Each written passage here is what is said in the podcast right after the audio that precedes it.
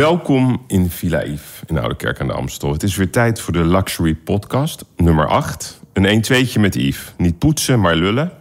En dat in een tijdsbestek van 60 minuten. Ik ga proberen een helder beeld te krijgen van mijn gast. En vandaag is dat een persoon uit de politiek die niet schroomt om tegen heilige huisjes aan te trappen. Zijn roots liggen in Heemstede en met zijn 36 jaar is hij nog behoorlijk groen. Alhoewel hij zich graag verzet tegen megalomane groene plannen. Van zijn vader leerde hij het spelen op de piano. Hij studeerde geschiedenis en daarna recht aan de VU. In 2013 brengt hij het boek Oikofobie uit, waarin hij zijn zorgen kenbaar maakte over westerse elites die zich afkeren tegen het eigene. En zijn eigenheid vindt hij zelf door uitbundig te dansen. En dan het liefste met Davide. Hij vindt wel dat hij vaak wordt geframed. Hij telt de aantallen zelfs. Zelf vindt hij zichzelf eerder een idealist, een vrijdenker. Per schuw is hij niet en daarvoor zet hij graag symboliek in. Een piano, een legeroutfit, een zwembad of moeilijke woorden zoals boreaal. Maar mijn gast is vooral een intellectueel en werd in 2017 door één vandaag zelfs uitgeroepen tot politicus van het jaar. En nu wandelt hij iedere dag in de wereld die hij veelvuldig bekritiseert. De zomer van 2019 was er één om niet snel te vergeten. Hij botste met zijn medeoprichter Henk Otte. Van jager werd hij prooi.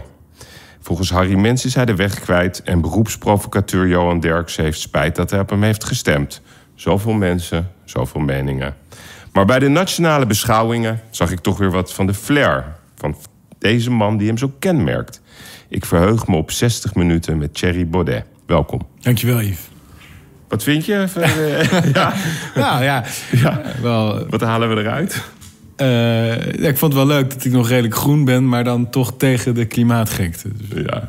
Dat klopt ook wel, want uh, je ziet dat in naam van de klimaatgekte nu alle bomen moeten worden gekapt. Want daar moeten zonneweiden komen, moeten zonnepanelen worden neergelegd.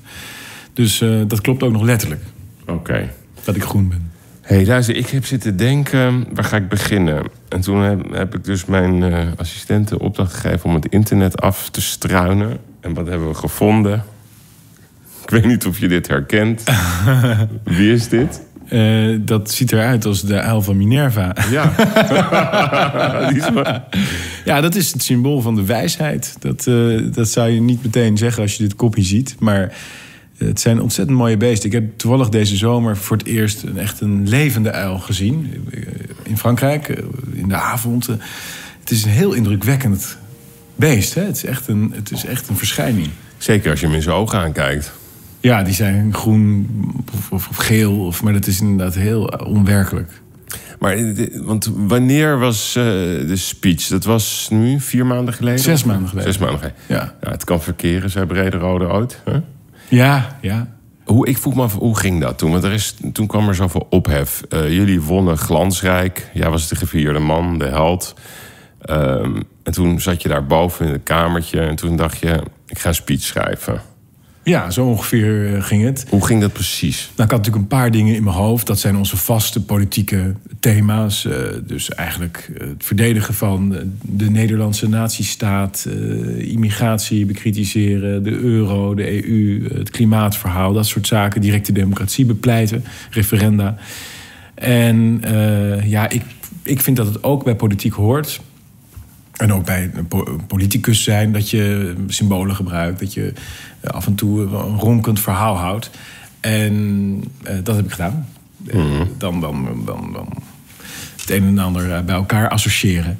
En uh, ik denk ook dat het op zich. Je zag ook dat we daarna, in de weken daarna, nog doorstegen in de peilingen. Wat was, dat, ik denk dat heel veel mensen het ook heel inspirerend vonden, heel leuk vonden. Vervolgens is er natuurlijk ook door journalisten wat uitgepikt. En dat zou dan uh, van alles en nog wat betekenen. Dat is niet wat ik ermee bedoeld heb.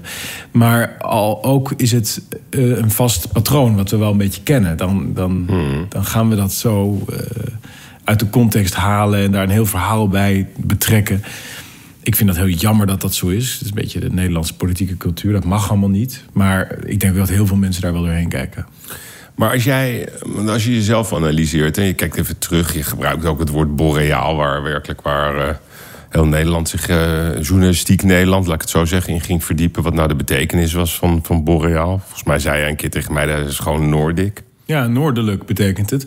En eh, er is ook geen enkel. Ze, komen ook nooit met voorbeelden van hoe dat woord dan zou zijn gebruikt op de manier die ze eraan toeschrijven. Hè. Dat en, is, en dat is? Nou, zij, zij zeggen dat het een soort van uh, codewoord is voor fascistisch. Nou ja, dat heb ik werkelijk nog nooit. Ik had nog nooit überhaupt iemand het woord horen gebruiken, behalve mijn schoolmeester. Want zo kom ik erop. Dat is namelijk mijn schoolmeester van de basisschool. Die heeft een uitgeverij. Nou, uitgeverij Boreaal. En die vertelde mij als. Nou ik zal een jaar of negen geweest zijn of tien.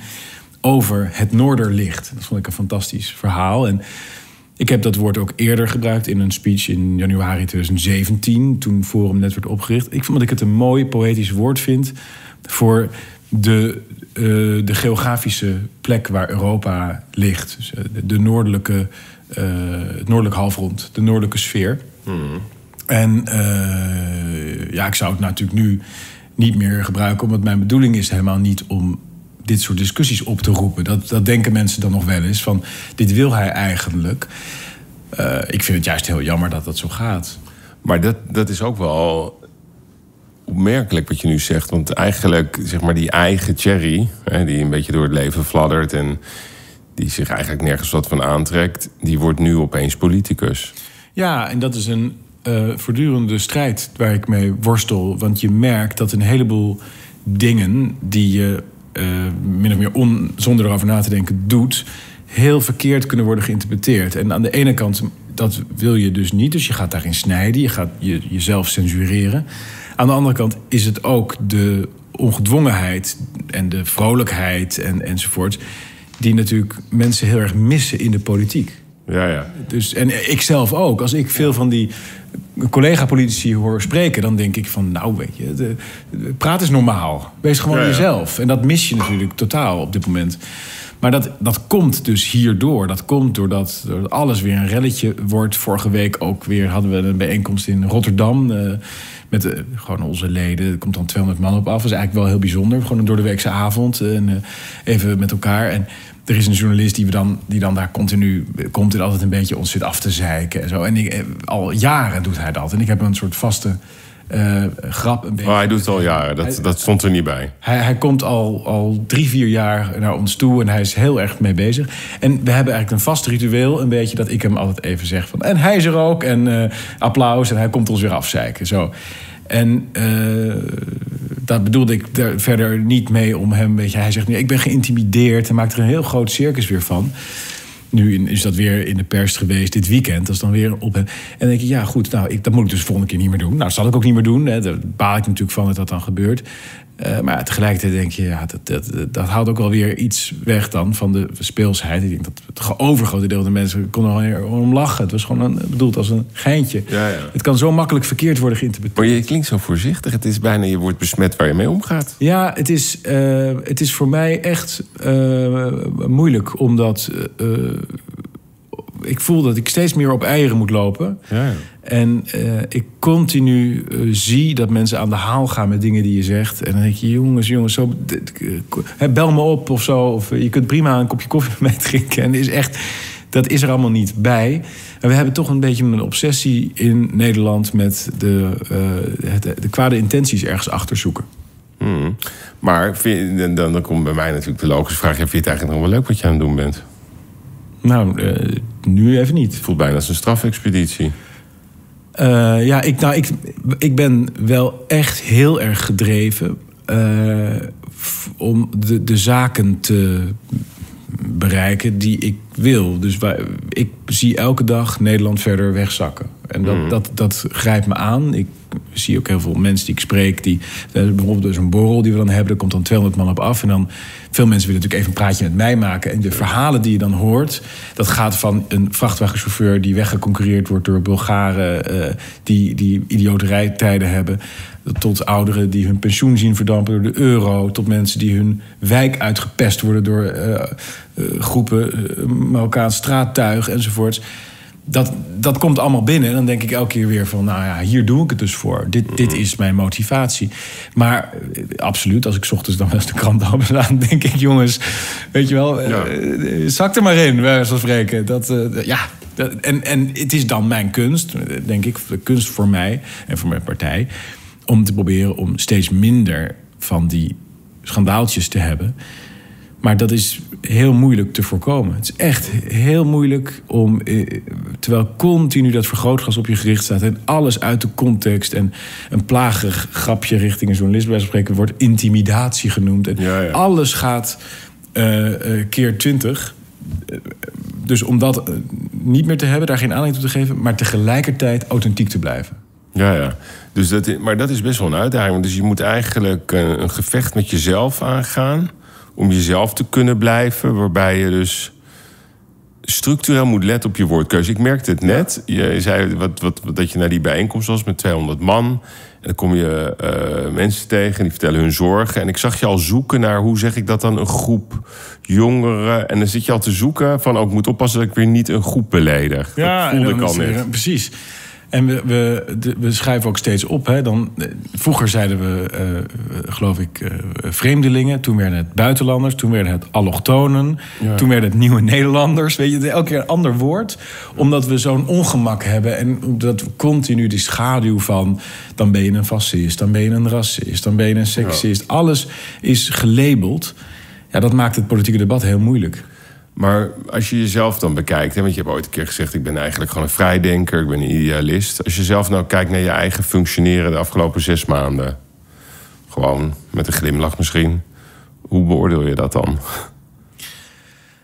Ehm, ik heb een aantal dingen gedaan die horen bij het zijn van een, eh, een vrijdenker. Iemand die agenda wil zetten, iemand die eh, open over alles wil spreken. Maar ik heb ook achter de schermen heel veel tijd besteed aan de organisatie, aan de partij, aan brandjes blussen eh, met meer of minder succes. Dat hoort er ook allemaal bij. En ik hoop dat we snel naar een situatie toe gaan waarin dat, dat partijapparaat gewoon draait en ik me kan richten op eh, het, het echte, het inhoudelijke werk. Dat Ja, is ja. Maar als je kijkt gewoon naar de situatie, dat is even het belangrijkste ding. Ik kijk natuurlijk al die dingen die nu worden uitvergroot, ach, het zal allemaal wel. Maar het, het opstappen van Henk Otte, hè, de, ja, jouw medeoprichter, ehm, dat vind ik wel een groot ding. Ik bedoel, dat kunnen we niet zeg maar eh, onder het tapijt eh, wegmoffelen.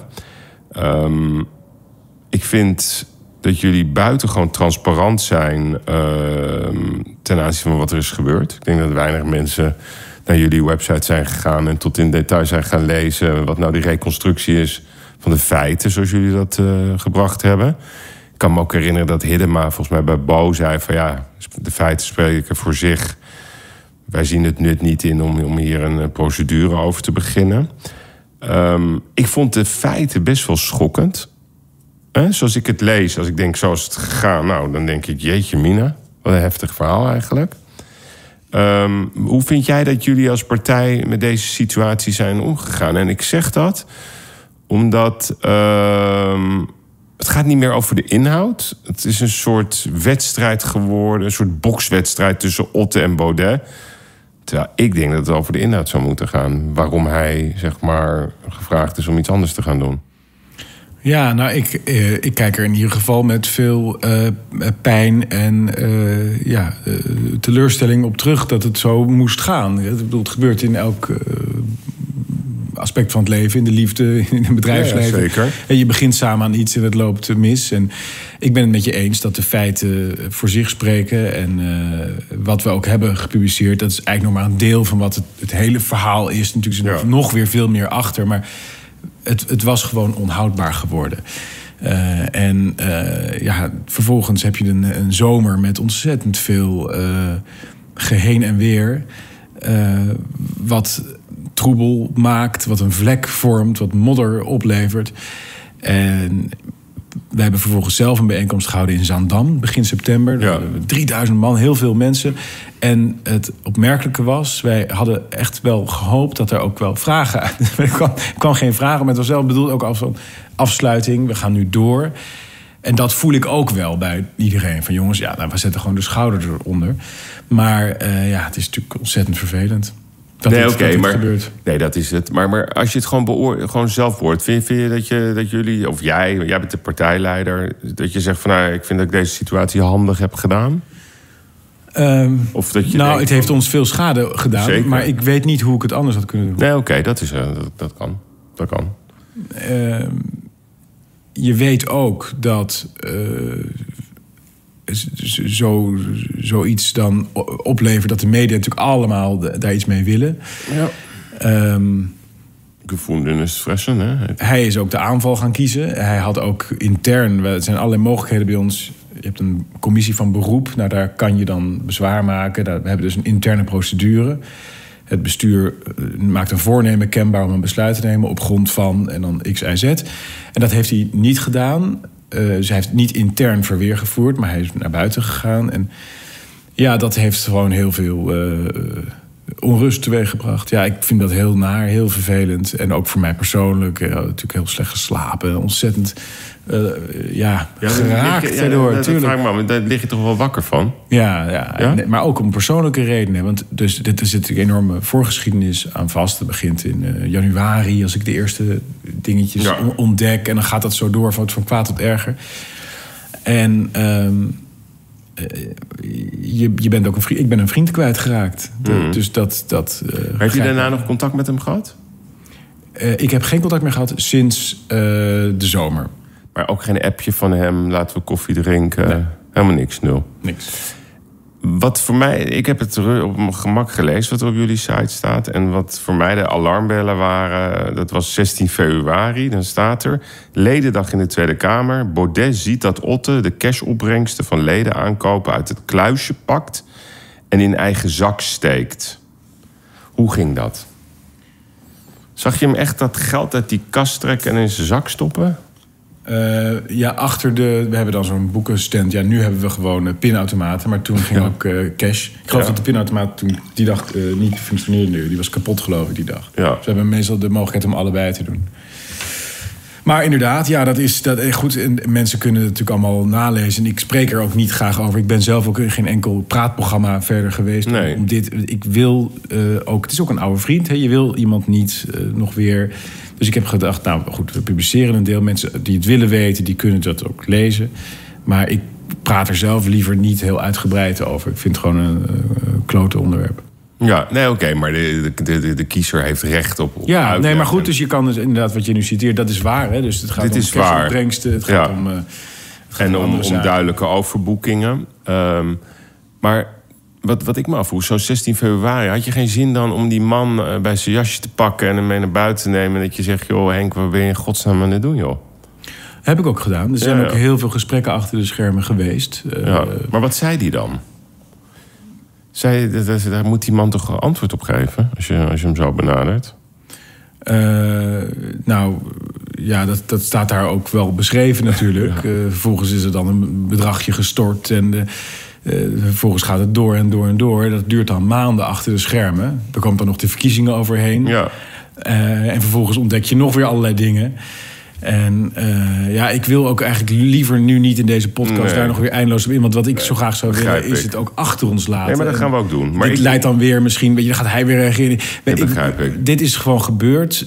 Die, wie het echt wil weten, kan inderdaad dit gewoon rustig teruglezen. ja. Nee, maar ik bedoel van ja, kijk, Maar- je, ik, ja. ik ben het met je eens. We gaan hier niet op doorhakken. Dat, ik vind dat ook, eh, op een gegeven moment moet je ook ergens een streep onder zetten. Maar ik doe dit omdat. Ja, dat blijft toch iets, iets om me heen zingen. Ehm, je voelt dat hij revanche wil. Volgens mij was hij ook degene die dan die, dat appverkeer van het, eh, met dat jij wat gaan vliegen met, met Jort en zo. eh, Ja, dat gooit hij dan in de markt. Nou, dan vraag je, mijn volgende vraag is dan: hoeveel bagger gaat er nog meer komen? Huh? ja, nou ja, inderdaad. Als je drie jaar lang... eh, Ja, dan zou je wel eens een foutje hebben gemaakt, toch?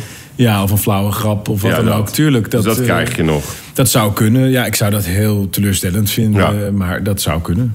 Maar dan even, we gaan dit onderwerp absoluut afsluiten. Maar toch de slotvraag. Eh, waarom, waarom, wat is de hoofdreden geweest om geen aangifte te doen? Hè, dat is toch wel munitie voor, voor zeg maar, ja, de, hoofd, oppositiepartijen. de hoofdreden is dat wij eh, primair een partij te runnen hebben met Ja. een missie. En dat wij het daarover willen hebben. ja. En dat als je een proces begint, dan weet je zeker dat je nog eh, een jaar, zo niet langer, ja, ongelooflijk veel daarover gaat hebben. En ook de ruimte geeft aan de media om het eindeloos uit te meten. En ja, ja. wij willen dit achter ons laten. We hebben dit ook gedaan in het belang van de partij. Omdat het gewoon niet meer eh, te houden was. Het was gewoon niet houdbaar meer.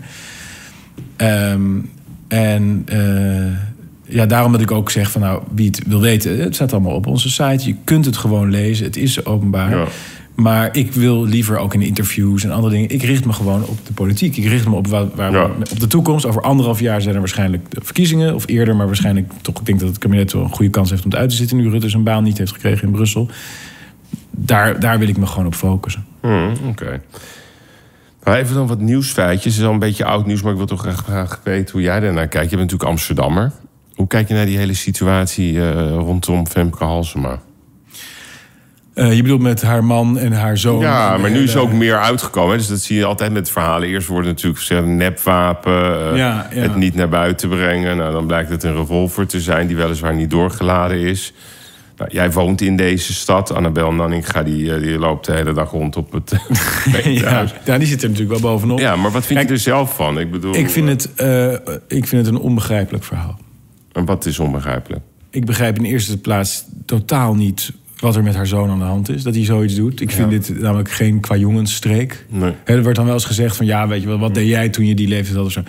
Maar dat, dat, dat, eh, dat is één. Dus ik, ik vind het heel eh, heftig. Eh, Wat voor een jeugd heeft zo iemand gehad? Weet je, dat hij dat gaat doen. En tweede, dat is dan meer de, de communicatie van de burgemeester met de diensten om dingen wel of niet met behulp, met gebruik van haar ambtspositie. Nou, dat is eigenlijk nog niet echt opgehelderd voor mij. Dat loopt nog. En het derde is dan het wel of niet hebben gelogen over de aard van het wapen en dat soort zaken. Dus het ene is voor mij een persoonlijk iets. Vind ik ook een drama. Ik kan me voorstellen dat zij dat ook zelf als, als moeder. Eh, maar die andere twee dingen zijn wel echt politiek. En dat ligt nu voor. En ik ik kan nu niet een uitspraak doen, maar ik vind wel dat als zou blijken dat zij haar positie zou hebben misbruikt om zaken eh, anders te regelen of zo, dan is dat natuurlijk heel, eh, heel ernstig. En dat betekent dat ze dan moet opstappen? Nou, in ieder geval dat ze een hele goede uitleg verschuldigd is. Hmm. Want hoe kijk jij naar zeg maar, de, burgemeester van een stad? Daar heb jij volgens mij best wel een duidelijke mening over. Ik vind die gekozen moet worden. Ja, door? Door de, door de inwoners van de stad. Dus nu wordt die gekozen door de gemeenteraad. Maar Ja. ik vind dat, dat vind ik veel te indirect. Maar hoe, hoe doe je zoiets? Hè? Want ik denk dat als je het aan de mensen op straat vraagt...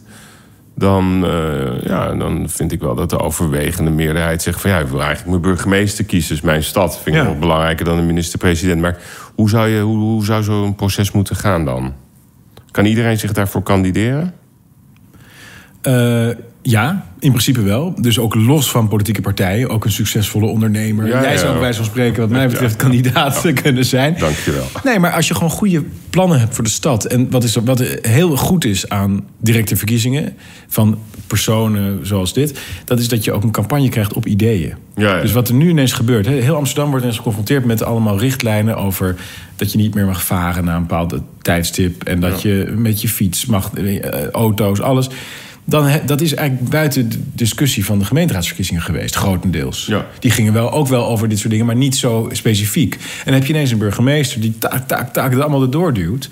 Ja, dat is heel ondemocratisch. Ik denk ook dat de mensen in Amsterdam veel liever een wat wildere, vrijere stad zouden willen. Wat meer geïnspireerd op eh, Berlijn, bij wijze van spreken, of New York. Dan dat het allemaal aangeharkt en, en eh, ook voor ondernemers heel slecht is. Ja.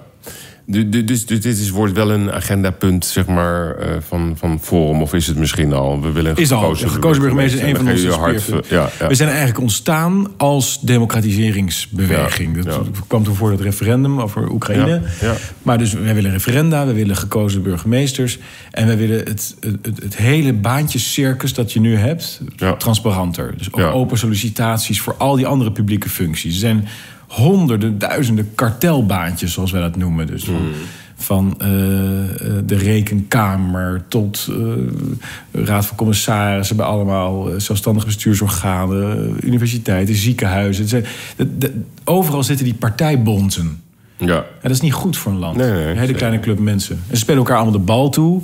Het is ook niet zo dat zo'n weet je, Wouter Bos een soort uniek multitalent is... die dan en een ziekenhuis kan besturen en dit en dat. Ja. Het is gewoon omdat ze steeds in dezelfde vijver zitten te vissen. Ja, ja. Grappig. Maar zo gaat het wel. En de vraag is, hoe kan je zoiets bestrijden? Hè? Want ik bedoel, eh, als we even kijken naar, naar wat er op Prinsjesdag is gebeurd... Hè? Ehm, het was allemaal heel positief. Uh, iedereen was het er wel over eens dat het heel mat was. Hè? De, kritiek van de oppositie. Het was bijna dansend wat er gebeurde in de Tweede Kamer. Hoe heb jij het beleefd? Daar ben ik het niet mee eens. Uh, het is wel zo dat ik vond dat er een aantal keren echt naar elkaar geluisterd werd. Ja, ja. Maar ik vond, ik, ik, vond niet, dat, bijvoorbeeld dat ik heb gezegd... Mm. Oké, okay, mezelf dan, maar misschien anderen Maar dat is wel hele fundamentele kritiek op de koers die het land uitgaat. Dus ik heb gezegd van. Ja, dat is helemaal niet. Ik praat gewoon een stuk door. Nee, maar dus uh, drie grote projecten, daar hebben ze zich helemaal in vastgebeten: de Europese eenmaking en de ja. euro, de klimaattransitie en de immigratie. Ja. En onze stelling is dat dat uh, van GroenLinks, bij wijze van spreken, tot VVD eigenlijk uh, min of meer gesteund wordt, dat beleid. En wij willen wat anders. Wij willen investeren in Nederland, in ons eigen land, in onze eigen pensioenen, in onze eigen mensen. Uh, en in ons eigen landschap en zo, geen windmolens overal. En dat is denk ik as fundamental as, you, as it can get. Dat is echt ideologische kritiek van... wij hebben gezegd, The Clash of Civilizations is ons boek. Ja. En, en niet uh, Fukuyama, uh, The End of History, we, we, gaan naar één wereldstaat toe. Mm. En dat is toch het frame waar zij in zitten, volgens mij. Uh, en dat, ja, dat, dat, dat is uitgesproken in de Kamer. Dus ik vind dat wel heel fundamenteel. Maar als je dan kijkt naar, naar de boodschappen, ik moest zo lachen. Ik was, er, ik was ook bij Prinsjesdag, borreltje hier, borreltje daar. En ik moest tanken die dag. En het was die dag een uh, ja, 11 cent duurder geworden aan de pomp. Ja. En nou is het zo in Nederland dat als de, de, zeg maar de olieprijs naar beneden duikt... dan zeggen de mensen van de verschillende oliemaatschappijen... nee, dat berekenen we pas na een aantal weken, want dan merken we het. Maar nu was het geloof ik binnen twee dagen zag je terug aan de pomp. Ja, tuurlijk. Er is helemaal niks gebeurd. Het was helemaal niet nodig. De winsten die... Uh... Ja, maar nu komt het ernstigste van het verhaal. En dat vond ik zo raar dat niet één politieke partij zeg maar, daarop insprong. Van dat, zeg maar, dat dubbeltje, laten we het dubbeltje noemen... gaat 7 cent gaat gewoon naar Den Haag. Dus die ene dag, die Prinsjesdag... worden wij gewoon als bestuurders van auto's je zou maar een transportbedrijf hebben met 60 vrachtwagens die door het land scheuren de hele dag. Worden we gewoon volledig genaaid. Ja. Dus het is heel leuk om ons te vertellen dat je 1,1% groei hier en 2,3% groei daar. Maar de dag van Prinsjesdag is er sprake van een massale verkrachting aan de pomp. Ja. En, en het wordt gewoon geaccepteerd alsof het de normaalste zaak is van de wereld. Onder de noemer vrije markt. Maar niemand werd hier een beetje boos over. Nou, ik was echt wel heel boos, om eerlijk te zeggen. Ja, en weet je wat? Eh, dat heeft dus ook doorwerking op de, bijvoorbeeld de prijs van onze producten. Ja. En dan is onze regering dus aan de ene kant met allerlei klimaatdoelen bezig om het onmogelijk te maken om nog te tanken en zo. En aan de andere kant gooien we de grenzen open voor producten uit Amerika en Canada. Mm. Nou, kan je één ding vertellen als je wel eens een auto hebt gehuurd of zo in de Verenigde Staten? Het is daar een heel stuk goedkoper om te rijden. Nee, zeker. Dus is ook productie goedkoper enzovoorts. Dus je bent eigenlijk aan twee kanten bezig ja. om je eigen land te squeezen. Ja. En volgens mij is dat uh, waar Forum toe op aarde is. Om dat aan de kaak te stellen en te veranderen. Ja, ja. Maar je hebt hem niet gepakt op die dag. Ik, nee, dacht, oh, dat ja, klopt. Uh, echt gewoon een inkoppertje was het. Ja, maar uh, dit, dat is heel... Maar Omdat het raakt zo bijna iedereen. En het was... Nee, kijk, weet je, het bedrag valt misschien mee... maar het was zo symbolisch voor hoe we de hele dag als ondernemer, maar ook als burger. Hè? Ik bedoel, eh, ik, ik, betaal graag de mensen hier meer salaris, zodat ze uh, ook wat overhouden als je ziet de belasting die betaald moet worden. Die hele kwestie, die hele belastingdiscussie, iedereen is het erover eens, laten we vooral betalen. Maar je hoort zo weinig, zeg maar, uh, van oppositiepartijen, ook van een Thierry Baudet gewoon die doorrekeningen aan de hand van simpele voorbeelden. Waar ik altijd vond dat Fortuin zo goed in was. Hè. Die kon een heel groot, groot probleem zo ongelooflijk simplificeren... zodat iedereen, of je nou in Hogeveen woont of in Venray... die begrijpt dat soort teksten. Ja, nou, daar um, moet ik nog beter in worden. Ja, ja. Want dat vind ik interessant dat je dat zegt. Want ja, je had een, uh, vond, je, je had best wel grappige beschouwing... dat je in dat, in dat uh, vliegtuig zat moet je eerlijk zeggen dat Kuzu wel een heel geestige opmerking maakte. of, je, of je op de heen of terugweg... Hij had niet geluisterd, want het ging over het landen op Schiphol. Nee, maar hij was wel heel geestig. Dat kan je niet ontkennen. Ik vond het echt ongelooflijk grappig. Maar ik vond het ook wel een leuke metafoor wat je vertelde van bovenaf hoe je naar Nederland kijkt. Ehm, en dan, toen, dat bedoelde ik ook net bij mijn intro. Hè. Toen zag ik weer jou, ja, hoe je begon eigenlijk. Weet je, met ondeugende ogen, grappig ook, stiltes hier en daar zoekende. Maar je zegt net, ja, misschien moet ik daar beter in worden. Ik denk dat dat waar is. Hè? Dus minder boreaal uh, taalgebruik, om het zo maar te zeggen. En Min, minder, minder abstract, minder filosofisch. Ja. ja. Het is wel interessant natuurlijk, het filosofisch. Maar uiteindelijk willen mensen het gewoon snappen. Vind jij dat ook van jezelf? Als je, als je dat gewoon analyseert, dat je zegt, misschien nou, moet ik soms. Iedereen die, die uh, kritiek levert, heeft uh, gewoon uh, gelijk. Mm. Hè? Dus als, als iemand zegt: ik, ik begrijp de koppeling niet goed, dan, dan moet ik het beter uitleggen. Mm. Dat is gewoon. voor, voor mij is het volstrekt evident. Dus mm-hmm. of je bent een globalist, je, je gaat dus dan offer je Nederland in feite op aan een abstract idee dat je hebt over waar het heen moet met de aarde. Ja. Dat is waar alle partijen in, meer of mindere mate in zitten. En dat, dat heeft een heleboel consequenties. En elke dag als ik weer een consequentie daarvan zie, dan denk ik, ja, de, snap ik wel.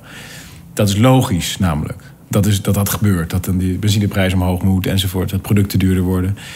Maar uh, misschien moet ik vaker dat ook echt expliciet maken. Ja. Van dat nu de benzine duurder wordt, dat komt, dames en heren, door de klimaatmaatregelen. Ja, dus stem niet meer op de VVD. Nou ja, oké, maar die accijns dat, die wordt gelegitimeerd. Die kan je ook maximaliseren natuurlijk. Je kan ook zeggen, als het uh, tot en met 1,50 euro uh, heffen we gewoon de accijns en daarboven niet meer. ja, maar dat... Dan, zijn ze, dan hebben ze geen belang meer. En dan zul je zien dat die prijzen ook niet hoger worden. En dat geldt in principe voor alles hè, wat met belastingen te maken heeft. Jawel, maar de reden dat het gebeurt, dat, het, dat, dat hoort bij een ontmoedigingsbeleid ja, ja, richting auto okay. Dat kan het motief zijn. Daarom dat ze ook al die elektrische auto's subsidiëren. Ja. Dat kost niks namelijk. Nou ja, nog niet. Totdat je weer op andere feiten gaat stuiten. Ik kwam jouw collega Theo Hiddema tegen, laatst op een borrel. Oh, leuk. Hoe gaat het, Theo? En uh, nou ja, hij heeft natuurlijk een, een prachtige manier van dingen beschouwen. Ik zeg maar, hoe vind je dat nou daar rondlopen daar in die Tweede Kamer? dat vind ik toch nieuwsgierig. Nou ja, voel je spanning. En ja, hij, hij ligt eigenlijk de hele dag in een deuk. Uh, hij verbaast zich iedere dag, dat is in ieder geval een beetje wat ik doorkreeg, over wat er allemaal daar aan de gang is. En de, zeg maar de, de kern van zijn boodschap was: wat je ook zegt, wat je ook roept, er gebeurt toch niks. Ja. Ervaar jij dat ook zo? Uh, ja, er gebeurt niks in Den Haag. Ja. Dat, klopt. Ja, ja kijk, uh, de macht zit niet in het parlement. Nee, dat begrijp Het parlement is een podium waar, waar, waar mensen naar kunnen kijken... en op basis waarvan zij kunnen besluiten... wat ze dan gaan doen bij verkiezingen. Maar dat is natuurlijk eens in de vier jaar. En het gaat over honderdduizend onderwerpen tegelijk. En het is dus een heel indirecte vorm van inspraak die mensen hebben. En het beleid gaat gewoon door. Hoe goed je argumenten ook zijn. Maar hoe... hoe hoe typeer jij dat dan, de Tweede Kamer? Als je daar een mooie omschrijving... je mag nu wel filosofische woorden gebruiken. Hoe zie jij dat, de Tweede Kamer? Is dat een soort circus? Of? Nou, het is, ja, het is een theater. Een theater. Het, het, uh, waar een enkele keer voldoende druk kan worden gecreëerd... om ietsiepietsie te veranderen. Maar in principe niet. En... Uh, dat hebben we gezien. Bijvoorbeeld vorig jaar hebben wij campagne gevoerd voor, tegen het Marrakesh Immigratiepact. Dat we mm. zo'n tekenen. Is ook gebeurd. Nou, ik geloof dat we in twee dagen 150.000 handtekeningen voor een petitie of zo hebben ontvangen. Echt iets enorms. En half Nederland was in eh, rep en roer. Maar daar gebeurt dan gewoon helemaal niks mee. Ze tekenen het gewoon toch. En dan drie maanden later dan maken mensen zich weer druk over iets anders. En uh, eh, VVD staat weer uh, een kop in de peilingen. Dus het is heel uh, ja, bedrieglijk. Het, is, het, is, echt een uh, theater. Ja. Oké. En als jij nu kijkt naar die, je noemde net peilingen, dus um, Maurice Stol, laten we hem even, even, toch even benoemen als degene die hier het meeste verstand van heeft. Um, die zegt dat jullie nu op 14 zetels staan. Ja. dat, op zich is dat niet heel raar na, alle turbulentie van de afgelopen zomer. Waar, waar hoop jij toch echt concreet op uit te komen? Uh, als nieuwe verkiezingen komen, ervan uitgaan dat ze in 2021 zijn. Ja, ik hoop natuurlijk gewoon zo hoog mogelijk. Hoe Ja. meer, hoe beter. Want Ja, dat betekent dat je grotere kans hebt om in de regering te komen. En dat is ons doel. Maar durf je jezelf een getal op te leggen? In de sport werkt dat altijd heel goed. Ja, nee, omdat eh, eh, ik ook blij ben met elke zetel. En ik ben, het is niet zo dat als ik niet 20 zetels haal of zo, dat ik dan teleurgesteld ben. Ik ben nog steeds, ook wat we nu hebben, 14, dat is nog steeds een ongekende groei ten opzichte van wat we eerder hadden. We zijn drie jaar geleden pas opgericht als partij. Het is natuurlijk gewoon heel snel gegaan. En ik ben nog steeds heel erg dankbaar en ook ontroerd en zo door de steun. Eh, dus, ik, eh, dus als, zoveel mogelijk. Maar als ik minder dan een x aantal haal, ben ik niet teleurgesteld. Nee, oké, maar dat klinkt niet erg ambitieus, laat ik het zo zeggen. Nou, onze ambitie is om in de regering te komen. Ja, oké, in de regering. Dus over anderhalf jaar willen wij aan tafel coalitieonderhandelingen. Want dan kun je echt dingen gaan Ja, veranderen. oké, dan ben je wel echt op de, aan de knoppen zitten. En wat is dan idealiter jouw regeringsmodel? Je hebt ooit geroepen dat je gecharmeerd bent van CDA. Wat zijn dan de partijen De, waar ja, jij de denkt- coalitie, nou ja, wat voor de hand ligt is natuurlijk eh, CDA, VVD, PVV, SGP, 50 plus. eh, eh, een combinatie van die partijen. Ja, ja, ja. En daar is op zich ook nu al een meerderheid voor. Dus nu Ja. al 76 zetels. Maar goed, VVD wilde over links. Mm. Dus wij moeten groot genoeg worden om te kunnen afdwingen dat ze met ons gaan regeren over rechts. Mm. Eh, omdat ze het zich niet kunnen veroorloven om bijvoorbeeld met zowel SP als met GroenLinks om de tafel te gaan. Ja, ja. Dat, is het, dat is het strategische doel. Oké. Dus hoeveel, ja, hoeveel heb je dan nodig? Ja, ligt er Ja, maar goed, Ja, ligt er een beetje lopen. aan. Maar je, ja, je moet wel met een, eh, je moet wel met een flink aantal eh, er zitten. Anders, Ja. dan, anders dan blijft het toch een beetje roepen aan de zeilen. Maar dus ook het linkse VVD. Zoals jij dat Ja, noemt. nou ja, tuurlijk. Kijk, eh, ik denk dat. Ik denk niet overigens dat de hele achterban van de VVD per se zo links is. Maar als je gewoon kijkt naar het beleid.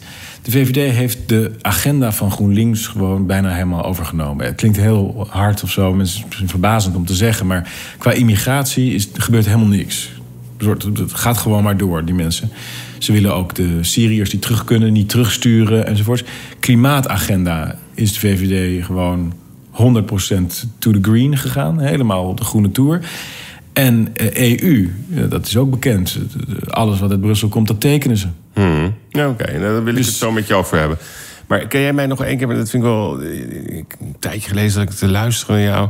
Toen ging- was je aan het uitleggen wat rechts is. Wat is rechts volgens jou? Want we hebben het in Nederland altijd over links en rechts. Ja. Ja, het is een beetje natuurlijk eh, eh, wat je eronder verstaat. Maar, Maar wat versta jij ik- onder rechts? Ik het bedoel is eh, het, hoe linkser je bent, hoe meer je de globalistische agenda onderschrijft. Dat wil dus zeggen immigratie, EU, klimaat. Hmm. En hoe rechtser je bent, hoe meer je zegt... nee, ik wil gewoon dat het goed gaat met Nederland. Met mijn eigen land. Ik ben een... eh, weet je wel, een lid van de mensheid, maar ik heb vooral eerst eh, te zorgen voor mijn eigen eh, landje. Maar jij vindt rechts volgens mij ook een kleine overheid. Ja, dat hoort daar bij ons heel erg bij. Maar ik zie dat bij de PVV bijvoorbeeld minder terug. Ja, ja. ja. En, en, en wat versta je onder een kleine overheid? Is dat dan 30% Als een overheid die- minder banen bij de overheid? Uiteindelijk willen we daar wel uitkomen, maar dat willen we geleidelijk doen. Dus wij willen dat de overheid elk jaar standaard gewoon een paar procent kleiner wordt. Dat Want hoeveel mensen werken er nu bij de overheid ongeveer? eh, hangt een beetje vanaf wie je allemaal meerekent. Onderwijzers. Ja, eh, dat is allemaal eh, overheid. Onderwijzend personeel, mensen in zorg. Enzovoort. Ook. Maar dat gaat, eh, dat is eh, in totaal heeft de overheid eh, een aandeel van 40% of zo in de economie. Dus dat is echt heel veel. En, dat, En de hoeveel banen lasten- zijn dat? Ik, Ja, een paar miljoen. Ik weet Ja, niet ja. het precieze aantal niet. Maar ik wil niet snijden in onderwijzend personeel ik, of, of, of, verplegend personeel. Ik wil juist snijden in de bureaucratie die daarboven hangt. Nee, duidelijk. en dat is het probleem. En dat zie je terug in eh, de bureaucratische eh, getallen in de zorg bijvoorbeeld. Daar gaat 30 tot 40 procent gewoon echt op aan formulieren. Maar je ziet het ook terug aan bij de, bijna meer dan de helft van de Nederlandse begroting gaat geloof ik naar de zorg. ja, die ja, 300 een miljard. derde. Ja. nou meer. Nou, gewoon 100 miljard. Maar ja, geloof nog meer. Oké, eh, maar wat in elk geval, eh, wat je ook ziet bijvoorbeeld in het onderwijs, dat er voortdurend die onderwijshervormingen en allemaal maar bureaucratie, waar juist die onderwijzers eerder last van hebben dan bij gebaat zijn. Dus je gaat veel meer lucht creëren in de Nederlandse samenleving als je die overheid een beetje kleiner maakt. Ja, ja oké. Maar dan zeg jij 30% minder uh, overheidspersoneel, dat zou een doel op zich zijn? Uh, ik ben niet vast op dat getal. Nee, okay, maar... elk, jaar, je moet, dus, je, je moet dus geleidelijk aan toe ja. naar een overheid die kleiner is. Maar niet alleen uit efficiency-oogpunt, maar ook uit, uh, uit een, we hebben een mensbeeld. Ja. Dat, ik geloof dat het uiteindelijk niet goed is als mensen volledig afhankelijk zijn in een verzorgingsstaat van wieg tot graf. Ja, ja. Helemaal. Ik denk juist dat mensen dingen zelf moeten doen. En dat kan ook. Mensen kunnen veel meer zelf dan wij ze nu aanpraten dat ze kunnen. Ja, ja nou, oké, duidelijk. Hey Thierry, ik, ik wil toch met jou... Ik heb negen onderwerpen uitgekozen. Die heb ik bekeken op jullie uh, uh, website. Die jullie aandacht hebben. Eén daarvan heb ik zelf bedacht. Ik zou graag van jou willen... Ik noem een onderwerp um, ervan uitgaande dat jij toch aan de macht gaat komen in 2021. Wat wordt jouw eerste concrete actie ervan uitgaan dat je ook enig mandaat hebt op dit gebied? Ja. Ik noem een onderwerp en dan graag je eerste actiepunt: onderwijs. Uh, veel meer investeren in kwaliteit. Dus echt ervoor zorgen dat leerlingen weer wat leren. Ja, ja. Uh, ook geschiedenis, maar ook taal, de basis. Dus niet alles wat je nu ziet, dat er voortdurend geïnvesteerd wordt in, uh, in, in uh, gevoelssfeer dingen. We willen juist meer gewoon de basis terug. De kern, gewoon dingen weer leren. Ja, ja. Het is gewoon. Uh, maar dan bedoel je geschiedenis, dan bedoel je taal. ja. Dat soort dingen. En dat gebeurt nu niet, zeg je? Veel te weinig. Ja, Als je ja. kijkt naar... Het, ik heb jarenlang op universiteit lesgegeven. Ja. De eerste jaars daar in de rechtenfaculteit Leiden... die konden gewoon niet spellen. Gewoon echt de basis moet terug. Ja, ja, oké. oké. Veiligheid, justitie. Uh, lik op stuk beleid. Veel duidelijker zijn. Veel uh, meer uh, straffen. die, dus niet zozeer werkstraf, taakstraf... maar gewoon echt de gevangenis in. Ook veel effectiever, wat, wat Theo Hiddema noemt de hark- en sleepmethode. Dus je kunt allerlei bendes, negen van de tien georganiseerde criminele organisaties worden überhaupt niet aangepakt. Hmm. Omdat we geen mandaat hebben, geen mankracht hebben enzovoort. Maar je kunt wel. Uh, bijvoorbeeld op verboden wapenbezit, dat soort zaken. Heel veel huiszoekingen doen, ontzettend veel opruimen en Ja. ook wegzetten. Nee, maar dat speelt nu helemaal. Ik bedoel, uh, we hadden recentelijk een, gewoon een liquidatie in Amsterdam Buitenveld. Een, Ja. een advocaat, aanval van de rechtsstaat, iedereen. Ehm, maar ja, dan zie je de reactie van een grapperhuis. Je ziet de reactie van een Femke Halsema. Ja, verschillend gaan onderzoek doen, commissie. Terwijl iedereen denkt, ja, doe wat. Ja, Hoe kan, dus ik vraag me dan af, ehm, je bent dan verantwoordelijk. Ik denk dat elke Nederlander veiligheid wil. Hè, het gevoel heeft dat hij in een veilige samenleving uh, woont. Alleen de criminaliteit, uh, Peter R. de Vries zei dat laatst in deze podcast ook. En ook nog eens bij Jinek. Die hebben gewoon gewonnen. De wedstrijd is al verloren.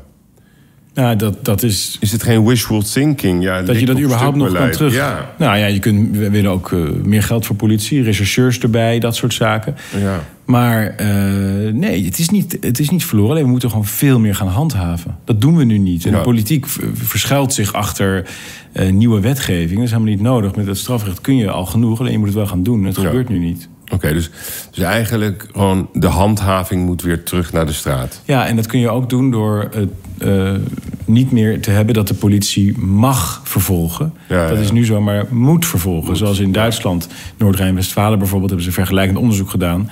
Dan krijg je een heel andere cultuur, een heel andere mentaliteit. Oké. Economie. Nou, we hebben het al gehad over de kleinere overheid. Dat is ontzettend belangrijk, want Ja. dat, dat verstikt nu alles. Maar het tweede is, en dat hangt misschien samen met een andere vraag die je nog hebt... maar alle bedrijvigheid nu wordt ontzettend geremd... door alle duurzaamheids-, klimaatmaatregelen. Elk bedrijf dat iets produceert heeft met last name van de de, bouw hoge natuurlijk. belastingen. De hele bouwsector ligt vast, ligt stil.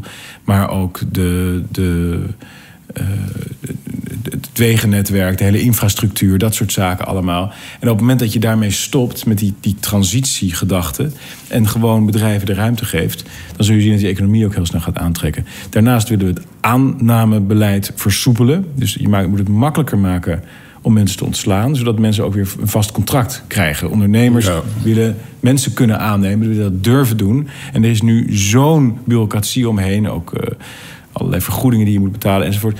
Waardoor heel veel mensen Dat wordt wel verminderd hè, in 2020. Is nog, is vroeger was het een maandsalaris, nu is het nog maar een derde transitievergoeding.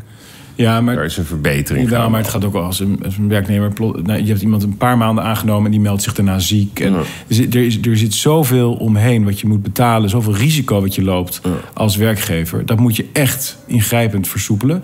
En dat moet je koppelen aan een, wat wij noemen... een Deens model van uitkeringen. Dus je hebt een hoge transitievergoeding als je werkloos bent... maar die duurt korter. Ja. Zodat je gestimuleerd wordt aan werk te gaan...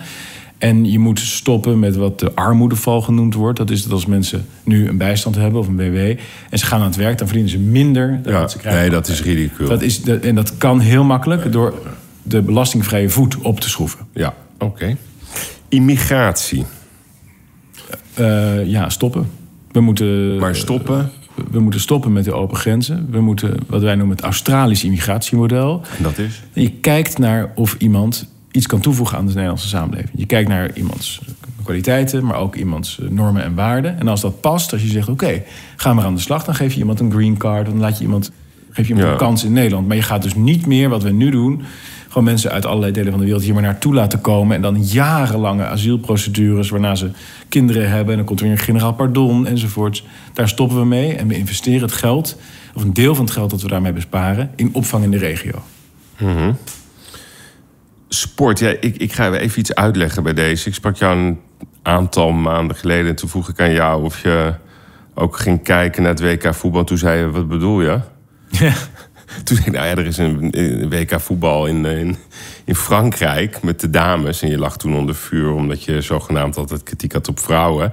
Dat wist je eigenlijk niet. Volgens mij Nee. heb jij geen groot sporthart. Klopt, eh, sport is een eh, blinde vlek voor mij. Hoewel ik afgelopen zaterdag het Nederlands kampioenschap schaken heb gespeeld. Dat is Oh. ook een sport, heb ik me laten Heb je meegedaan? Ja, En? Ben je redelijk goed? eh, ik heb 50% gehaald. Dus ik heb de helft van de partij Oh, gewonnen. En hoe opende je? D2, D4? Nee, ik heb E E2-4 gedaan. Oh, kijk aan. Maar wat is jouw beleid ten aanzien van sport?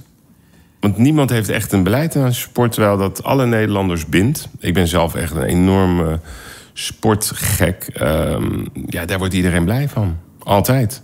Ja, eh, nou, dat eh, heb ik eigenlijk niet zo. Nee, hè? Dus daar hebben we een, goede expert van buiten nodig. Dat kunnen we heel goed gebruiken. Ja.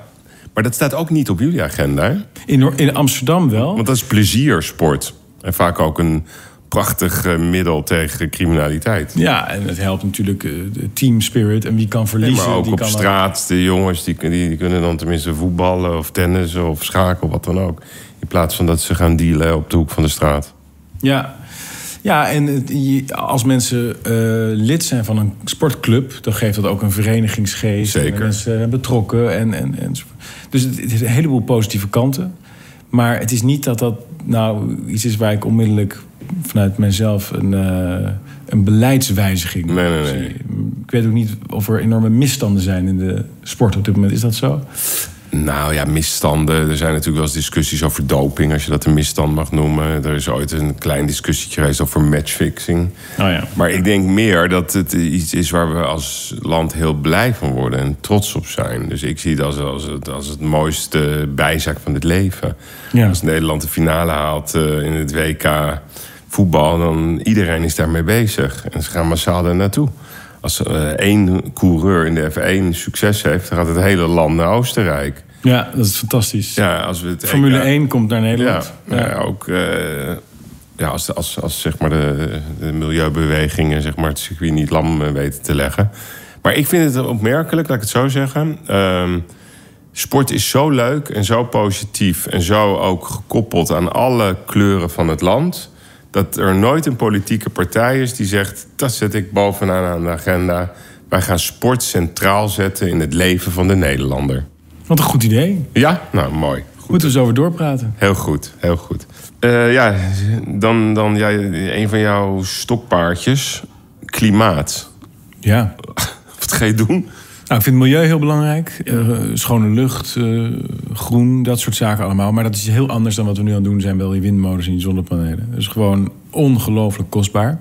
Het, het kost ons onze hele economie. Je, alle isolatie, alles, elektrische auto's... eh, het sluiten van alle kolencentrales, van het gas af. Noem het allemaal op.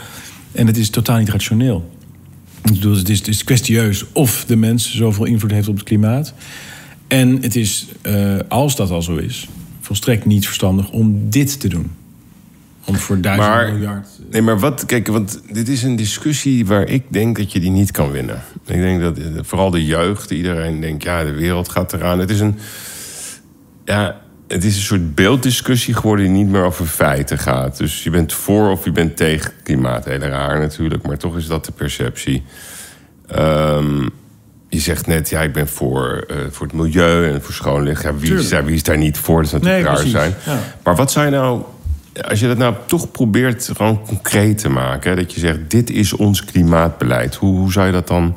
Nou, investeren in innovatieve technologie. Ja, ja. In- invest- maak van Nederland de innovatiehub Ja. van de wereld. Het Silicon Valley van ja, ja, Europa. precies. Dat hebben we eens eerder gezegd. Maar ook, in, in- dus ook ambitieuze projecten. Dus een hyperloop, zo'n hele snelle verbinding tussen Groningen en Amsterdam. Een, een nieuwe luchthaven in zee. Dus gewoon heel innovatief en vooruitstrevend zijn. Maar niet met de, het obsessieve doel om CO2 nu op korte termijn te reduceren. Hmm. Want die technologie is er niet, ten eerste. En de rest van de wereld doet niet mee. Dus het is gewoon absurd wat we doen. Ja, maar bijvoorbeeld zo- zo- zo'n supersnelle ehm, trein hè, tussen Groningen en Limburg. Vind ik een goed plan. Ehm, maar het gekke is dat als je iets roept en zegt... ja, ja, ja, dat is allemaal niet haalbaar. En dat krijg je dan meteen terug. Hoe zou je dat kunnen onderbouwen? Want dit zijn nou de Nou, dingen... ik ga binnenkort op werkbezoek bijvoorbeeld Ja, ja. bij een, eh, een ehm, technologiebedrijf dat eh, bezig is met hyperloops. Ja. Eh, dat zit in Nederland en in Delft. En eh, dat wil ik dan ook laten zien aan onze achterban. Van kijk, dit hebben we allemaal ook Met, in het- huis in met het prijskaartje wat erbij hoort. Ja, dat je zegt, nou, we zijn nu bezig om voor zoveel miljard... eh, al die isolatiematerialen doen, alle andere dingen. Nou, we kunnen ook dit doen. Ja. En ik denk, jij zegt dat ik de discussie niet kan winnen. Ik denk dat het nu nog relatief goedkoop lijkt voor heel veel Nederlanders. Maar eh, vorig jaar ging de ener- energierekening al een stuk omhoog. Eh, dat zal nog veel meer gaan gebeuren. En ik denk dat Nederland zich dan achter de oren gaan krabben. Is het nou wel zo? Nederlanders zijn een slim, slim volk. Wij, wij zijn altijd handelaren, kooplui. We letten goed op ons geld. En als je gewoon ziet dat in China, weet ik veel, nieuwe kolencentrales aan het bouwen zijn. Dat heel Afrika een airconditioning wil. Ja, dan is het totaal belachelijk om heel Nederland vol te zetten met windmolens. Dat snapt volgens mij iedereen. En ik denk ook dat dit gaat keren. Ik denk dat dit echt. eh, Ja, dus het klimaatbeleid 2021, volledige focus op innovatie. Ja, innovatie en op een realistisch eh, beleid ten aanzien van de rest van de wereld. Als Ja, de ja, rest van de wereld gewoon doorgaat met fossiel, en dat is zo, Ja. dan is het totaal belachelijk om als Nederland dat, dat maar een beetje te gaan veranderen Ja. tegen zulke hoge kosten. De EU. Ja, dat is ook een onderwerp waar ik denk ik eh, vooruit liep op de tijd. Ik, ik, ik roep al heel lang dat bijvoorbeeld de euro gewoon dramatisch is voor onze welvaart. En dat beginnen we nu te zien, ook echt, dat bijvoorbeeld die pensioenen moeten worden gekort. Hoogstwaarschijnlijk. Dat gaat gewoon gebeuren. Maar gaat gebeuren. Dat is, heeft een, dat is een direct gevolg van het opkoopbeleid van Mario Draghi van de ECB. Wij kopen nu Zuid-Europees schuldpapier op. Maar al lang natuurlijk. Hè. Dat is al een tijd gaande, dat ja. klopt. Maar dat heeft onvermijdelijk effect op de rentestand. Die is heel Ja, laag. En als, gevolg daar, ja, en als gevolg daar weer van... eh, kunnen onze pensioenspaarpotten niet meer genoeg rendement maken. Nee, precies. Maar goed, de, het woord nexit, eh, dat hoor ik niet meer uit jouw mond. Nou, jawel. Kijk, ik ben eh, nog steeds voor soevereiniteit. Ik Ja. ben dus ook voor Brexit. Ik ben ervoor dat we in Europa samenwerken, handel drijven enzovoorts. Maar ik zie dat de Europese Unie op weg is om een superstaat te worden... en dat dat niet meer Zijn binnen... al, denk ik. Ja, en dat gaat nog veel meer worden. Er komt een Europees leger aan, Ja. eh, enzovoort. En dat is niet meer van binnenuit te hervormen. Ik heb dat wel heel lang gedacht. Ik ben heel lang voorstander geweest van het idee dat we van binnenuit en zo. Maar eh, dat gaat niet. Het gaat juist in vijfde versnelling vooruit. Maar als je dan kijkt naar met de wetenschap van vandaag, hè, als je ziet dat de ellende er nu over, over het Verenigd Koninkrijk eh, heen komt, qua investeringen, qua vertrouwen, qua onderlinge strijd tussen zowel de Ieren, de Noord-Ieren, Engeland, Schotland. Het is niet heel gezellig daar. Ik kom heel vaak in, in, in dat gebied. Ja, ik denk als ze eh, geweten hadden wat ze nu weten, dat ze dan niet voor een Brexit hadden gekozen. Zeg jij dan nog steeds van ja, ik, sta, ik ben voor een exit? Nou, de, de campagneleider van eh, eh, het Leave-kamp, Ja. Dominic Cummings, die heeft gezegd: nou, als we een opnieuw referendum doen, winnen we het weer. Ja, Dus dat moet blijken. Dat zou moeten blijken als dat gebeurt. Maar, dus ik weet dat niet, of dat, dat nou zo is, dat men dat niet wil. maar jij ik ben bent wel nog met je steeds eens. voor een exit. Ja, ja, ik ben voor dat Nederland een onafhankelijk land is. Ja, ja, ik ben oké. voor dat Nederland zelf zijn immigratiebeleid kan bepalen, zelf zijn geld eh, Ja, kan bepalen. En dat kan alleen als je uit de EU gaat. Alleen ik realiseer me natuurlijk wel dat mensen eh, geschrokken zijn nu van, eh, van het nieuws vooral hè, over de Brexit. Het is vooral heel, heel veel ketelmuziek. Ik bedoel, het gaat prima met Groot-Brittannië. De economie eh, gaat prima. De mensen. eh, Maar waar, je, ik onderbrak je, wat zei je? Ik ben wel met je eens. nou, ik ben met je eens dat het natuurlijk veel beter gemanaged had kunnen worden. Ja. En dat eh, heeft vooral te maken, spijt me om dat te zeggen, maar doordat de Remain-kant gewoon heel onsportief heeft gereageerd. Ze hebben dat niet te goeder trouw willen uitvoeren, dat Brexit-besluit Ja, ja. in dat referendum. En proberen het te traineren, proberen het onmogelijk te maken. Ja, oké. En eh, ik heb ook werkbezoeken gebracht, bijvoorbeeld aan mensen van de douane. Ja. Die zeggen, ja, piece of cake. Er zijn 200 landen in de wereld. Nou, er komt er eentje bij.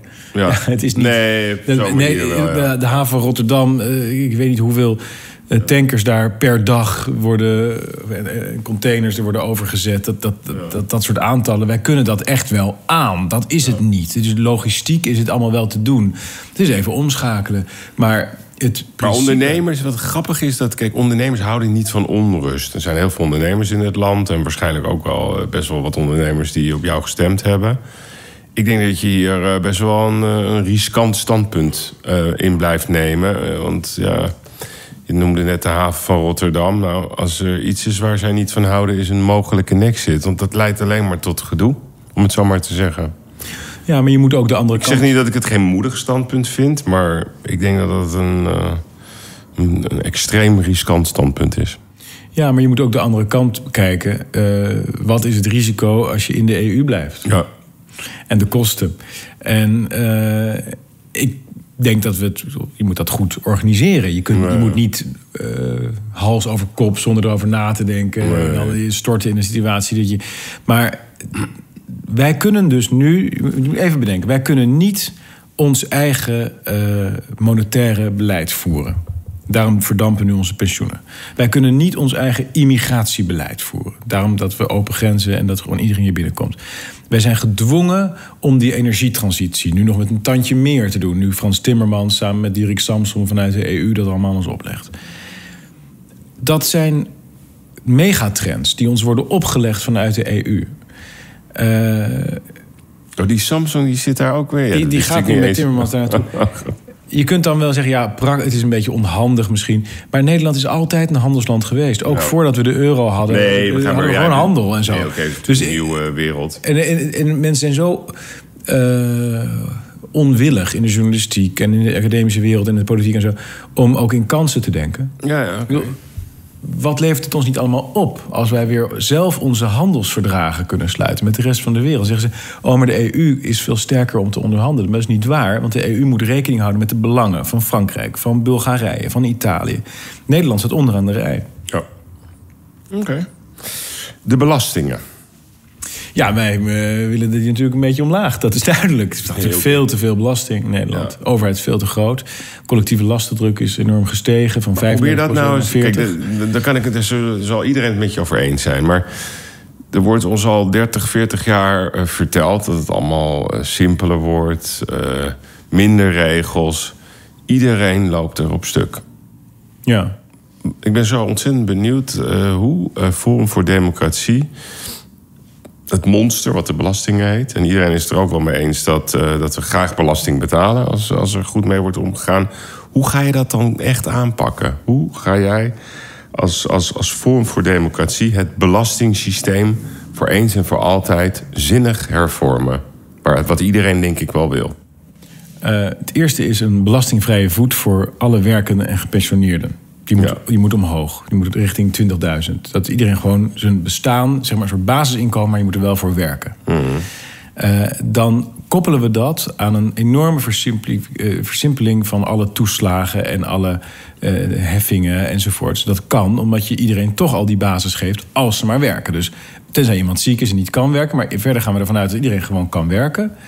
Uh, kan ook bij een pompstation zijn of, of iets anders waar je niet heel veel speciale opleiding voor nodig hebt. Maar je kunt gewoon aan de slag en je houdt een groot deel daarvan over, zodat je ook gewoon kan leven. Dan ben je al heel veel van de regeldruk en de belastingdruk kwijt. Daarnaast schaffen we de erf- en schenkbelasting af. Wat nu al iets is wat tot enorme over, overproblemen. En ze hebben gewoon capaciteit niet om het op te lossen. De, de Belastingdienst. Dat is, echt een, dat is echt een probleemdossier. Dat schaffen we af. Dat kost ongeveer net zoveel als de afschaf van de dividendbelasting die Rutte wilde. Dus dat is een, um, een heel mooi uh, manier. ben jij wel voor, de, voor dividendbelasting voor, voor, de, voor de shells van deze wereld? Nou, ik ben. Uh, ik vond het een verkeerde keuze. Uh, om dat als, als maatregel te nemen vorig jaar. Dat was het totaal het verkeerde moment, totaal de verkeerde prioriteiten. Maar in algemene zin is het denk ik goed om belastingen ook voor bedrijven uh, ook omlaag te brengen. Dus ik, ik zou niet zeggen dat ik een vriend ben van uh, belastingen. Maar het was nu niet het moment om die dividendbelasting nee, af te schaffen. Maar goed, nee, maar wat ik bedoel is er werd geroepen, ja, vanaf 2021 gaat ook Shell, uh, Unilever, noem ze allemaal op, al die grote bedrijven met, uh, met lange armen in Den Haag. Die moeten ook dividendbelasting gaan betalen. Dus we gaan niet meer accepteren ja. dat er sprake is van een Curaçao-route. Ja, of een, of van een Groot-Brittannië-route. Dat ja, Groot-Brittannië. natuurlijk. Ja hoor, zeker. Um, deel je dat standpunt? Dat ook die, die bedrijven daar gewoon, dat de winsten gewoon betaald moeten worden in de landen waar de omzet gedraaid wordt? Dus geen trucjes meer? In, in het algemeen. Terwijl het legaal is. Hè? Het is legaal, maar moreel is het waarschijnlijk zeer verwerpelijk. Ja, nou, dat was precies het dubbele van mijn antwoord. Dus in het algemeen denk ik het ermee eens. Iedereen denkt dat trucjes ja, onwenselijk zijn. Maar uh, ik ben wel een heel groot voorstander van rechtsstatelijkheid. Dus je kunt ja, ja. niet met, met terugwerkende kracht achteruit gaan wetgeven. En uh, dat bedrijven gewoon het, het, optimale systeem voor hunzelf uitzoeken. Dat is volgens mij zo oud als nee, de. Het gaat veranderen. Nee, maar je kan natuurlijk ook een soort beleid gaan bedenken... waarbij je zegt, ja, die trucjes kunnen niet meer. Dat is heel ingewikkeld, juridisch, dat begrijp ik ook wel. Maar dat doet wel, denk ik, een, een gevoel van... Ja, van, van eerlijkheid bij, bij, bij, bij ondernemend Nederland uh, komen. Van ja, hoezo zij wel en wij niet? Hè? Ja, nou wat je nu ziet in elk geval, dat is dat MKB-ondernemers en ZZP'ers heel veel lastendruk hebben. Ja. En, en inderdaad, die grote multinationals bijna alle dansen ontspringen. Ja, nee, die, dat is heel nee, niet scheef. alle. Die, ja, maar wat vind jij daarvan? Vind jij ook dat dat gewoon moet stoppen, dat gegeven? Ik heb het niet over de terugwerkende ja. Ik, ik dacht ik al antwoorden. In principe wel, in algemene Ja, ja, zin wel. Alleen je kunt niet, nou, je kunt niet, Ik heb ooit van John de Mol geleerd. Die zegt, in principe, er is niks. Maar je kunt niet eh, een hek om Nederland zetten en zeggen je mag eh, geen enkele zustermaatschappij meer in een ander land hebben. Dus je, Nee. kunt, je, je kunt eh, tot een bepaalde hoogte gaan. Ja. Het is een beetje een technische discussie. Er zijn Ja, een aantal punten waar, met briefbusfirma's enzovoorts. Nou ja, waar je, doen wij het ook. Precies. Maar daar kun, je, daar, daar kun je echt wel wat in doen. Daar is ook best wel veel onderzoek naar gedaan.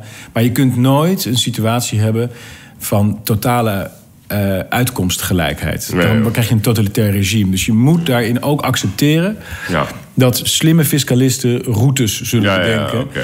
En daar moet je ook een zekere ontspannenheid over hebben als Ja. land. Oké, ik hoop het een beetje dat je voor het, voor het Monaco-model zou gaan. Dus zo, zo min mogelijk administratie. Maar ik denk dat dat wishful thinking blijft. Cultuur. Jouw favoriete onderwerp. Ja, zullen we weer eens eh, wat meer trots zijn op onze eigen cultuur? Op onze eigen eh, is? geschiedenis. Nou, bijvoorbeeld, ik maak nu een serie met korte documentaires over de helden van Nederland. Die serie heet De Gouden Eeuwen van Nederland. Dat is wel een beetje toevallig, maar het was net dat met die discussie over dat de term Gouden Eeuw niet meer kon. Ik denk dat we eh, de term gewoon op elke eeuw moeten gaan plakken. De Gouden Eeuwen van Nederland. We hebben zo'n fantastische geschiedenis. En dat weer vertellen aan mensen. Mensen weten heel weinig van onze helden. Van, Ja, eh, weet je, Michiel de wie- Ruiter ja. eh, bijvoorbeeld. Of daar heb ik vandaag een filmpje over opgenomen. Want wie is jouw held? Uit de, uit de geschiedenis, uit de Nederlandse geschiedenis. Wat een leuke vraag. Ehm, dan moet ik eventjes goed nadenken of ik één iemand eruit kan plukken... waarvan ik zeg van, dat is nou echt een ongelooflijk mooie vent.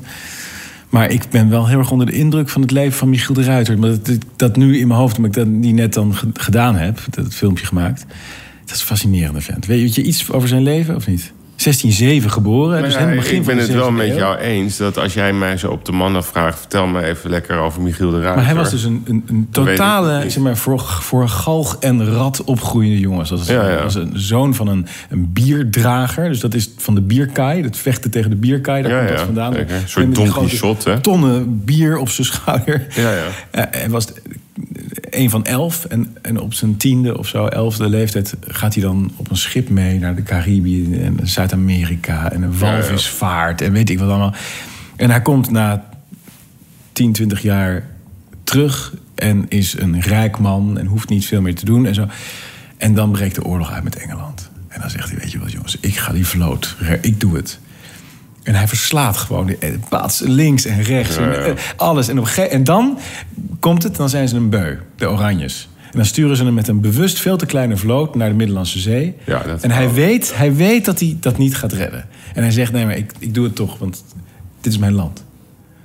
En, en, ja, weet je, gewoon, wauw, wat een verhaal. Ook, Een ventje van elf die dan de, walvis vaart. Weet je wat zo grappig is? is ja, dat is zo leuk. Ja, het is een podcast. Alleen, Jij gaat helemaal glinsteren als het hierover gaat. Ja, want ik denk dat is de keerzijde. Dus grappig. We, hebben een deel van. Als het politiek is, dan zit je. Heel... Ja, maar dit is ook politiek, Ivan. Ja. dit, is de, dit is de andere kant. Dit is de kant die wij wel op willen. Ja. Dus ik, ik, ik ben deze partij begonnen omdat ik een aantal dingen structureel niet goed vind. En daar gaat het heel vaak over, omdat dat de dingen zijn die gebeuren en wij willen dat die niet meer gebeuren. Ja. Maar wat stellen wij dan tegenover? Dat is een land dat vertrouwen heeft in zichzelf. Ja. Dat zijn eigen waarde vindt in zijn eigen geschiedenis, in zijn taal, in zijn overtuigingen, in zijn normen en waarden die we uitdragen op straat enzovoort. Ja. Omgang met elkaar.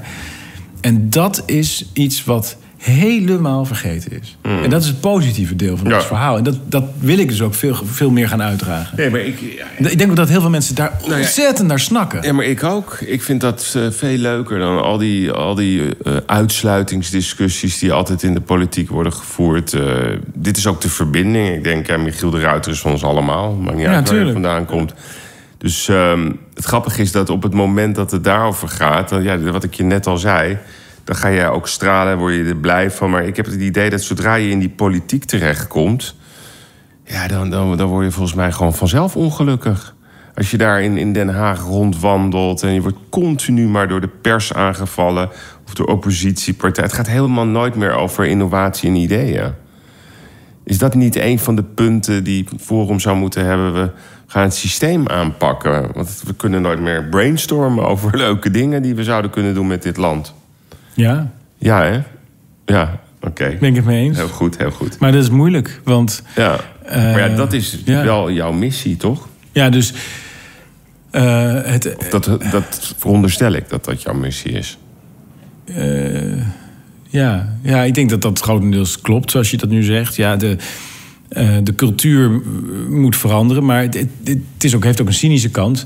Dat is namelijk dat zolang ze ons in die vervelende hoek kunnen douwen, ze dit positieve verhaal niet om de oren ge, uh, geslagen krijgen. Duidelijk. Dus ja. Ik wil nog een paar persoonlijke dingetjes van je weten. Um, ik, wil, ik wil mijn podcast ook nog wel eens een leuk uh, geschenkje geven. Dan mogen ze een week naar een eiland. Dan mag je drie mensen meenemen, maar geen familie. Wie zou jij meenemen? Uh, mensen in leven, uiteraard.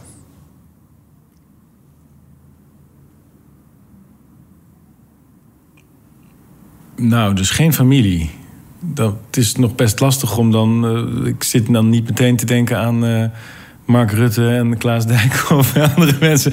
Maar ik ben, suggereer ik Maar. Uh, eh, dat is een leuke vraag, maar dat, uh, ik denk dat ik gewoon, gewoon toch. Uh, wat, mijn vriendin mag dus ook niet, zeg je. Nee, dan gewoon mijn vrienden, ja. Ja, dat kan. Ja, ik heb een hele leuke vrienden, gewoon pri privé dan, maar dat zijn geen bekende mensen. Maar dat, dat hoeft ook niet. Dat is wat ik het leukst vind om mee om te gaan. Oké, nou, dat is een heel mooi antwoord. Ik kan ook heel vervelend zijn, dus ik onthef je van al je verplichtingen bij Forum. Maar ik ben ook aardig, dus ik zorg dat je een nieuwe baan krijgt. Welke baan wil je dan dat ik voor je regel? Um, Nou, wat ik nu doe, dat is die documentaires maken de, eh, over Nederland. Dat vind ik heel leuk. Dus verhalen vertellen. Dat deed ik ook voordat ik eh, in de politiek ging schrijven. Eh, ook onderwijs geven. Daar ligt mijn hart. Ja, ja, mooi. Dus eigenlijk Thierry Baudet, de documentairemaker. Documentairemaker, schrijver, Ja. onderwijzer, leraar, Ja. mentor. Leuk. Mooi. Als, ik een, als jij een muziekstuk zou zijn, hè, dus ja, als persoon, wie moet dan de componist zijn van dat muziekstuk? Schumann. Ja? Geen, daar twijfel je ook niet over, hè? Nee, waarom, is, eh, waarom zo resoluut? Ja, dat is, dat is mijn ziel. Ja? Die, die muziek, ja, dat vind ik de, de mooiste muziek die er is. Leuk. Als je kijkt naar pijn, hè, je hebt de laatste tijd... Ik kan me best voorstellen dat het niet heel eenvoudig is geweest... om de laatste tijd Thierry Baudet te zijn, hè? Maar wat, wat heeft jou in het leven het meeste pijn gebracht? Tot nu toe? Eh, Wat jou echt pijn heeft gedaan? ja, ik denk toch de scheiding van mijn ouders. Ja? Dat is opmerkelijk. Want dat is, eh, dat is al wel lang geleden. Praten we toch over Ja, dat is 20 jaar? Wat is het? Meer misschien nog. waar. Eh, 30 jaar. Ja, ja, gaan. Dat, dat, dat vind ik zo jammer Ja. dat dat gebeurd is. Ja, ja. Ehm, ja, Ja, oké, duidelijk. Als jij mijn vriend zou zijn, wat, wat houdt bij jou vriendschap dan in? eh, dat ik eerlijk ben tegen je. Mhm. En dat ik naar je luister zonder te oordelen. Ja, ja. Mooi. En als ik nu een tattoo op jouw arm laat zetten? Nee, wil ik mijn niet. medewerkers? Nee, ik vind tattoo vervelend. Ja, je Nee. vervelend? Want wij zouden namelijk willen weten wat daar de tekst zou zijn.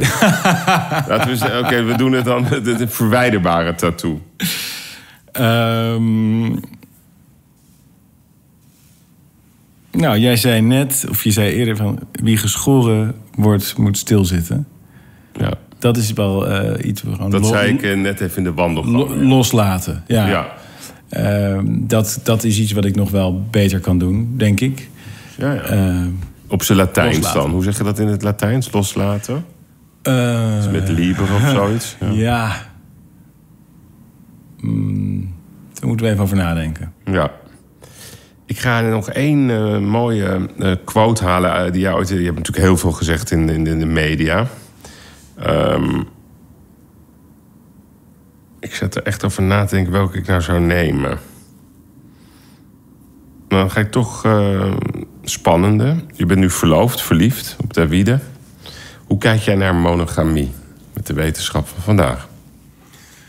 Als een voorwaarde om eh, een echte relatie te hebben. En acht je het haalbaar ook? Ja. Ja? Ja, omdat je er zoveel voor terugkrijgt. Oké, mooi. Nou, Thierry, het is, we zijn er alweer bijna. Ehm, als jij de, de Thierry Baudet in drie woorden mag omschrijven. Jezelf, als je daar drie etiketjes op mag plakken. Eerlijk, Heerlijk. onstuimig eh, en warm. Mooi. Ik vond het een leuk gesprek. Ik ook, dankjewel. Wil je nog ergens op terugkomen? Ehm, nee, maar het enige wat ik wel, wat, me bij, wat ik echt leuk vond, wat je zei van sport. Doe daar eens wat meer mee. Ik, ja, dat is ook wel iets. Nou, over de geschiedenis van Nederland. maar je kunt het ook, dit is ook in het heden. Van, het is heel positief. Absoluut. En je kunt met sport zoveel aspecten van wat wij eigenlijk willen ook bereiken. Dat mensen, inderdaad ook nou, volksgezondheid, maar ook Alleen dat integratie. al. Obesitas. Eh, maar ook gewoon het spelelement in de cultuur, zoals Huizinga dat beschrijft. Er zit zoveel in. Dus dat neem ik mee. En, en nou, dan gaan we eens kijken wat we daarmee kunnen. Mooi. Dankjewel. Dankjewel. Succes.